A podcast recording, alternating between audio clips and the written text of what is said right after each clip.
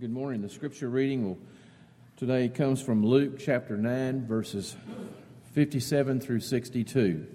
I'll be reading from the New American Standard. That's Luke chapter 9, verses 57 through 62. As they were going along the road, someone said to him, I will follow you wherever you go. And Jesus said to him, The foxes have holes, and the birds of the air have nests, but the Son of Man has nowhere to lay his head. And he said to another, Follow me. But he said, Lord, permit me first to go and bury my father. But he said to him, Allow the dead to bury their own dead.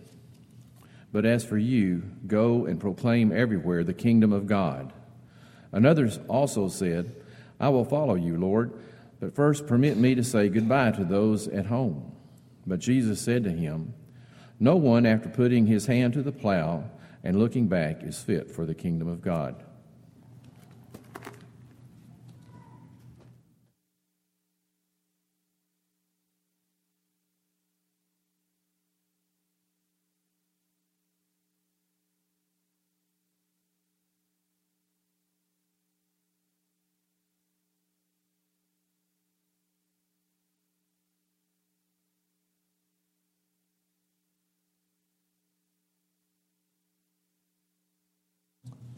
Want you to think about the song that we've just sung, Follow Me. Listen to the lyrics that were sung, the thought being expressed. Think about the reading this morning about those who had made some statements to Jesus about following him.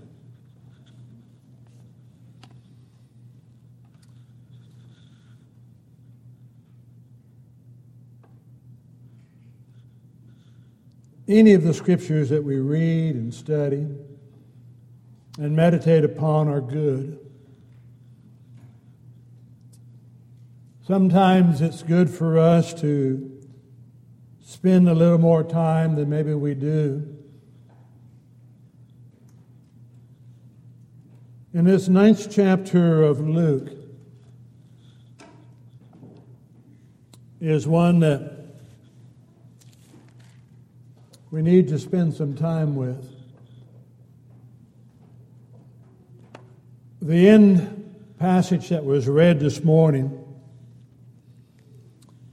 gives us the thought of at least three of these individuals who were asked to follow Jesus, and then for them to have to reflect upon the statements that were made to them. But these last verses that were read, you need also to tie in with this ninth chapter. And it's in that reading of the ninth chapter, as well as other scriptures, that begin to put things into a little different perspective. One is you need to know what preceded the statements that were being asked. And you need to look at the life of those who had decided to follow Jesus. To remember the challenge that is given to us not to think more highly of ourselves than we ought to, to be reminded of ourselves that let him who stand take heed lest he fall. To see some of the things that were going on with those who had decided to follow Jesus before we really look at those who were having some difficulty. Jesus called the disciples together, gave them power and authority over all the demons and to cure diseases. And sent them out to preach the kingdom of God.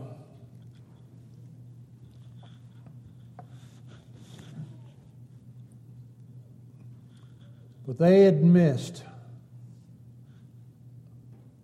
what was being involved and what was going through.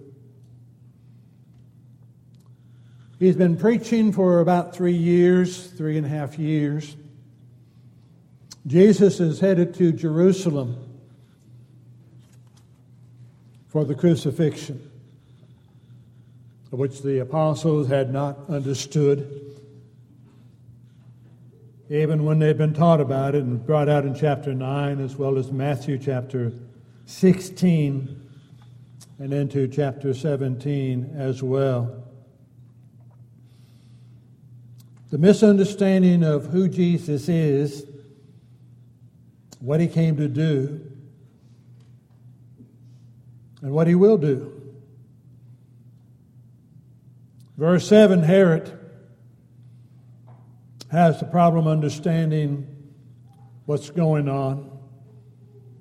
Some were saying that John had risen from the dead. Some said that Elijah has appeared. Or maybe one of the prophets of old had risen again. As you read through chapter 9, you're going to find that Elijah is going to be mentioned numerous times, about five times in this chapter. It's interesting to, again, reflect upon as we get into the transfiguration of Jesus, of the emphasis that the Jewish people had placed upon Elijah. The prophecy given concerning Elijah coming again but misunderstanding what is involved. We at times do that in our lives. We misunderstand what is involved.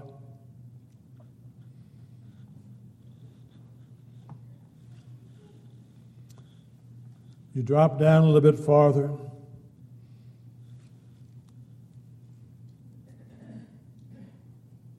The disciples are still struggling. He's going to feed the multitude there. But they're still going to misunderstand who he is. A little bit later, there in 18,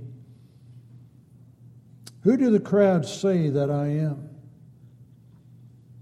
It's always interesting as you reflect upon Christianity, how it's seen, how the world perceives it. and even how those that are to be Christians perceive Christianity.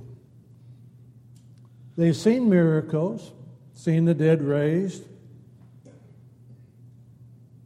seen the blind made to see, the deaf to hear,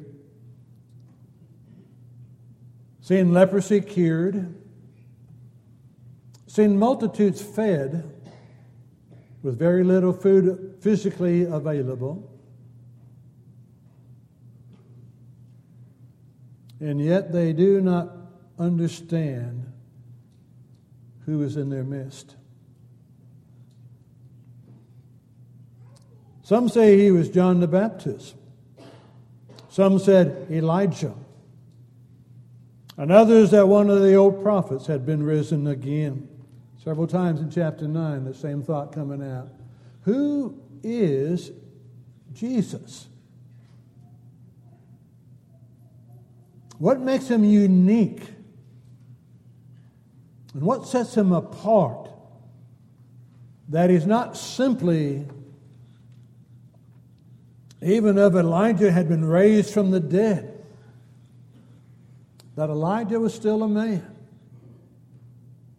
Or if John the Baptist had come back to life after he had been beheaded, he was still a man.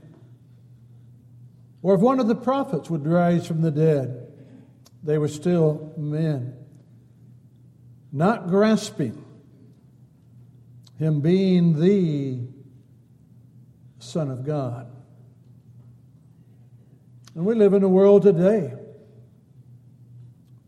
who are grasping with the same concept who is Jesus? And why do you believe that he is unique? And why do you believe that he is the only way for anyone to reach the Father and to reach heaven? There are others that are doing things. Why are they not being accepted as well? But then who do you say that I am? And Peter answered and said, Christ of God. You are the Messiah of God. You are the one God has chosen. And then he warned them not to tell anyone at the time. Verse 22 The Son of Man must suffer many things and be rejected by the elders and the chief priests and scribes and be killed and raised the third day. You need to keep verse 22 in mind. So as you get down to where the reading was this morning, it takes on a different hue. When one says, I will follow you, did he understand where Jesus was going? Did he comprehend that Jesus was going to Jerusalem to be betrayed, ridiculed, mocked, and killed? Did they understand that? And that if you want to follow him, do you really mean that? You're willing to go to the same destination, if you will, as did Jesus in Jerusalem. Be betrayed by men, to be ridiculed, to be mocked, it may even be put to death. We like the concept of his healing. We like the concept of his feeding. John will talk about that in John chapter 6. The only reason you're following me, he told the crowd, is because you're being fed. But when it comes down to eating the true food, eat of my flesh and drink of my blood, then many of his disciples would turn and follow him no more along the way. If anyone comes after me, let him deny himself and take up his cross daily and follow me. Again, put that in perspective to the reading. I'm going to follow you. The birds of the air have nests, the foxes have dens, but the Son of Man has nowhere to lay his head. Consider what took place just before that statement. He had come to a village in Samaria. And because Jesus had set his face to go to Jerusalem, that village would not receive him.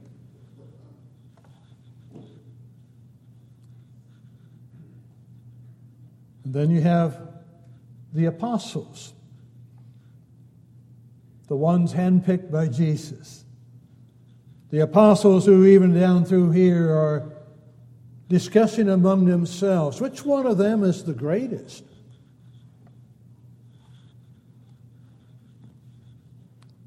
And you have the ones who would use their mother to petition Jesus to let one sit on the left hand and one sit on the right hand of Jesus in his kingdom.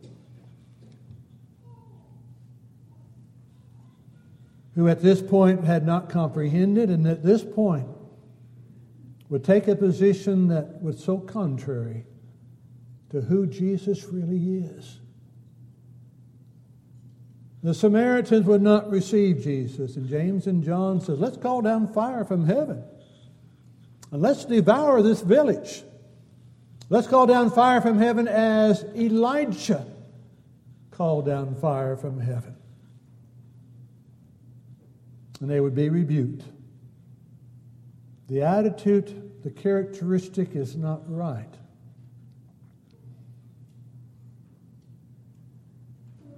And again, Elijah is being mentioned here. You're going to see the transfiguration mentioned here in chapter 9. And you're going to have Peter and the other apostles that were there misunderstand who this Jesus is. I'm not sure we would have understood either. To be on the mountain and to see Jesus transfigured, changed, metamorphosis, a change taking place, one that could be seen. And to hear that voice, this is my beloved Son, hear him. But they've already concluded that they needed to build three tabernacles, Peter did one to Moses, the lawgiver, one to Elijah, the great prophet, and one to Jesus. Still struggling. He had already made a confession, had he not, that Jesus is the Son of God, the Messiah. He had already been told that flesh and blood had not revealed that to him, but the Father in heaven had revealed it to Peter. You are the Son of God. But Peter was willing to put him on equal status with Moses and Elijah. How many today do likewise? Moses or Jesus was a prophet, as were others that they want to acknowledge. Put him on equal status, equal plane. You can follow Jesus, or you can follow one of these other prophets along the way. Doesn't matter. God says it does matter which one you choose to follow.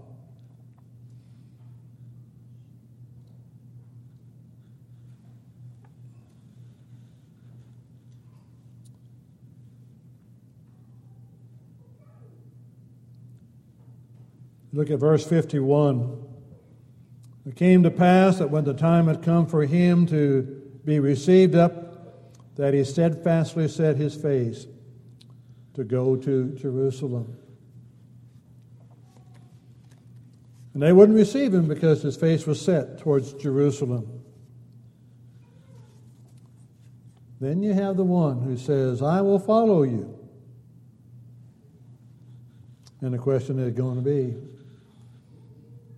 Will you choose to live my way? You say you want to follow Jesus. Will you choose to live his way? A way not accepted by the world, a way that's not understood by the world, a way where the world is going to condemn you, persecute you, kill you. You say you want to follow Jesus. Are you going to live by that way? Do you know what happened to him? We sing the song occasionally, I'll be a friend to Jesus. When he stood condemned, no one stood by his side, but I'll be a friend to Jesus. Do you understand what it means to be a friend of Jesus? Do you understand what it means to be a child of God?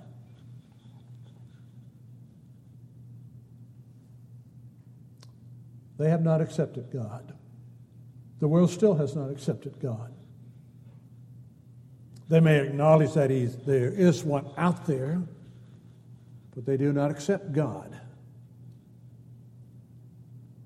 as the one who cares for his creation and his creatures who he's created in his own image. Do we carefully understand what's being asked of us and being His child and to be willing to follow Him.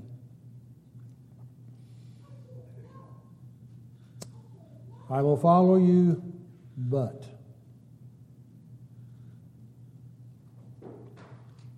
Will you change your priorities? I will follow you, but let me first go bury my father. You're asked to choose the way he lived. You're asked to choose where do you place your priorities. Discussion over what he meant by that. Discussion may be that the father was still alive and he wanted to go and to tend to his father before he passed and so on and so forth. The point being, he wanted to delay his following Jesus. Maybe the father had already died. And they'd gone through the burial process and all that would go along with it. The point still being, he wanted to delay following Jesus. How many in the world still do that? And do we? I'll follow you. But let me tend to some physical needs down here first of all, and then I'll follow you. Let the dead bury the dead. If you're going to follow Jesus, you need to understand what is involved in following him. Christianity is not a part of life. Christianity is life.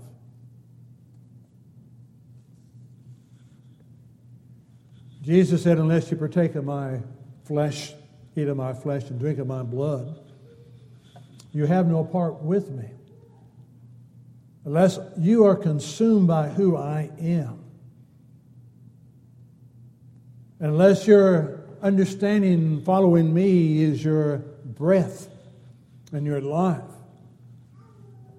then you're not His.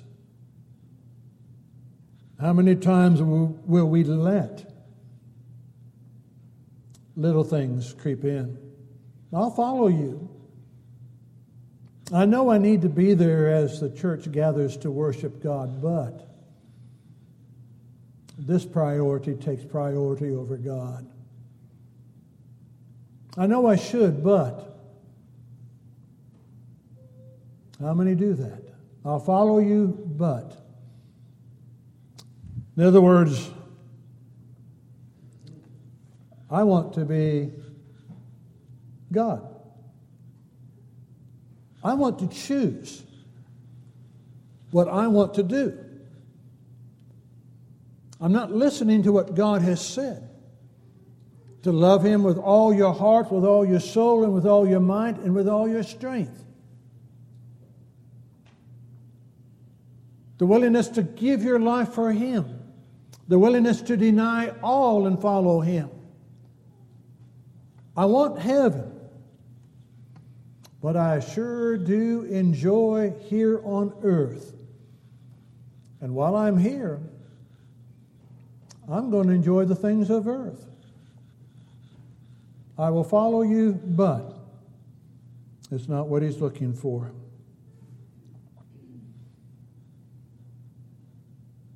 Will you cherish me above all things? Let me go bid farewell to my family.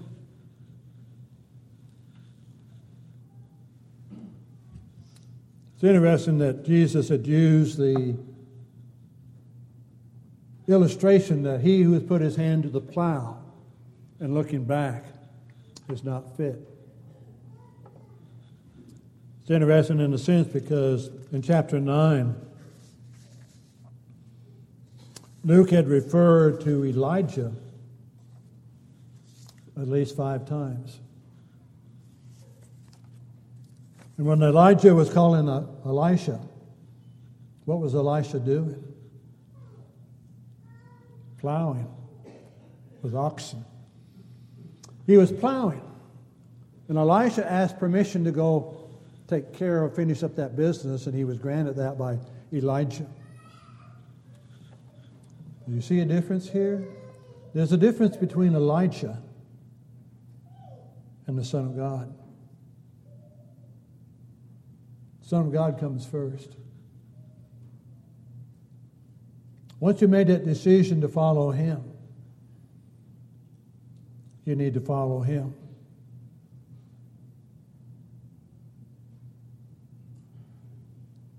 Been around those who've done farming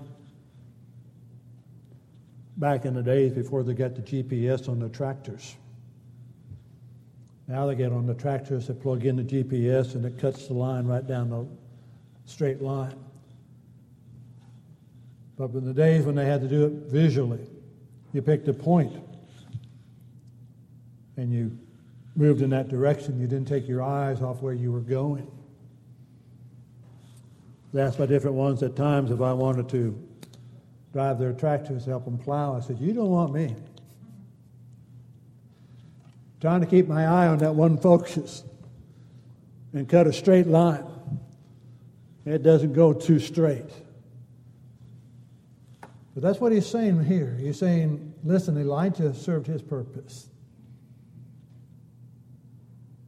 He met with Jesus on the Mount, the Transfiguration.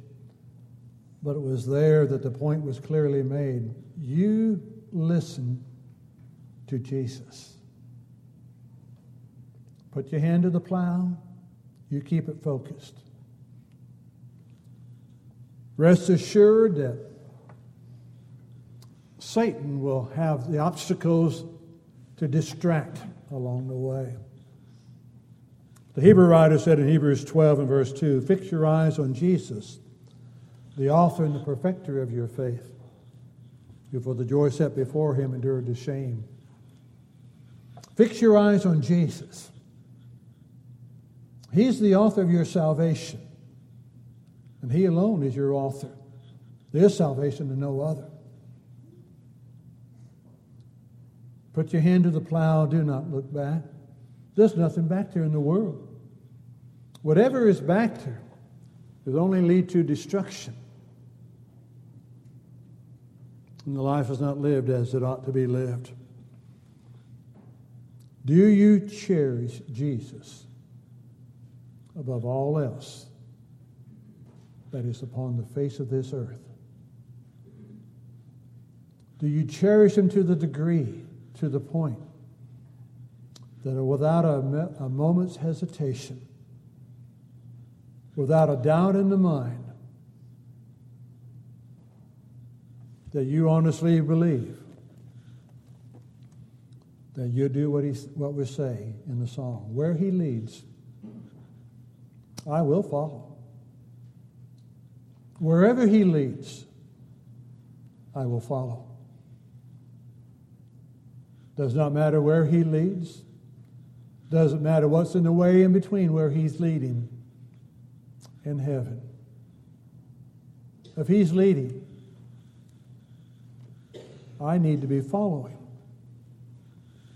And I need to be trusting that as He leads,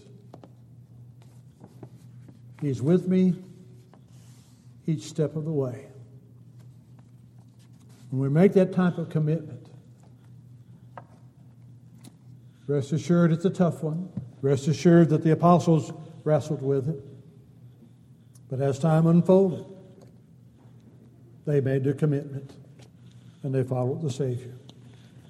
As you look at your life this morning, do you have that but in your life? I will follow you, but.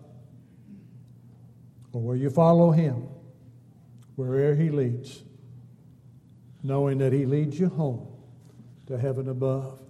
If your life is not where it needs to be, if there's a need to make a change in your life, if we could assist you, if we could help, help you in that decision, indeed we bid you to come as together we stand and sing.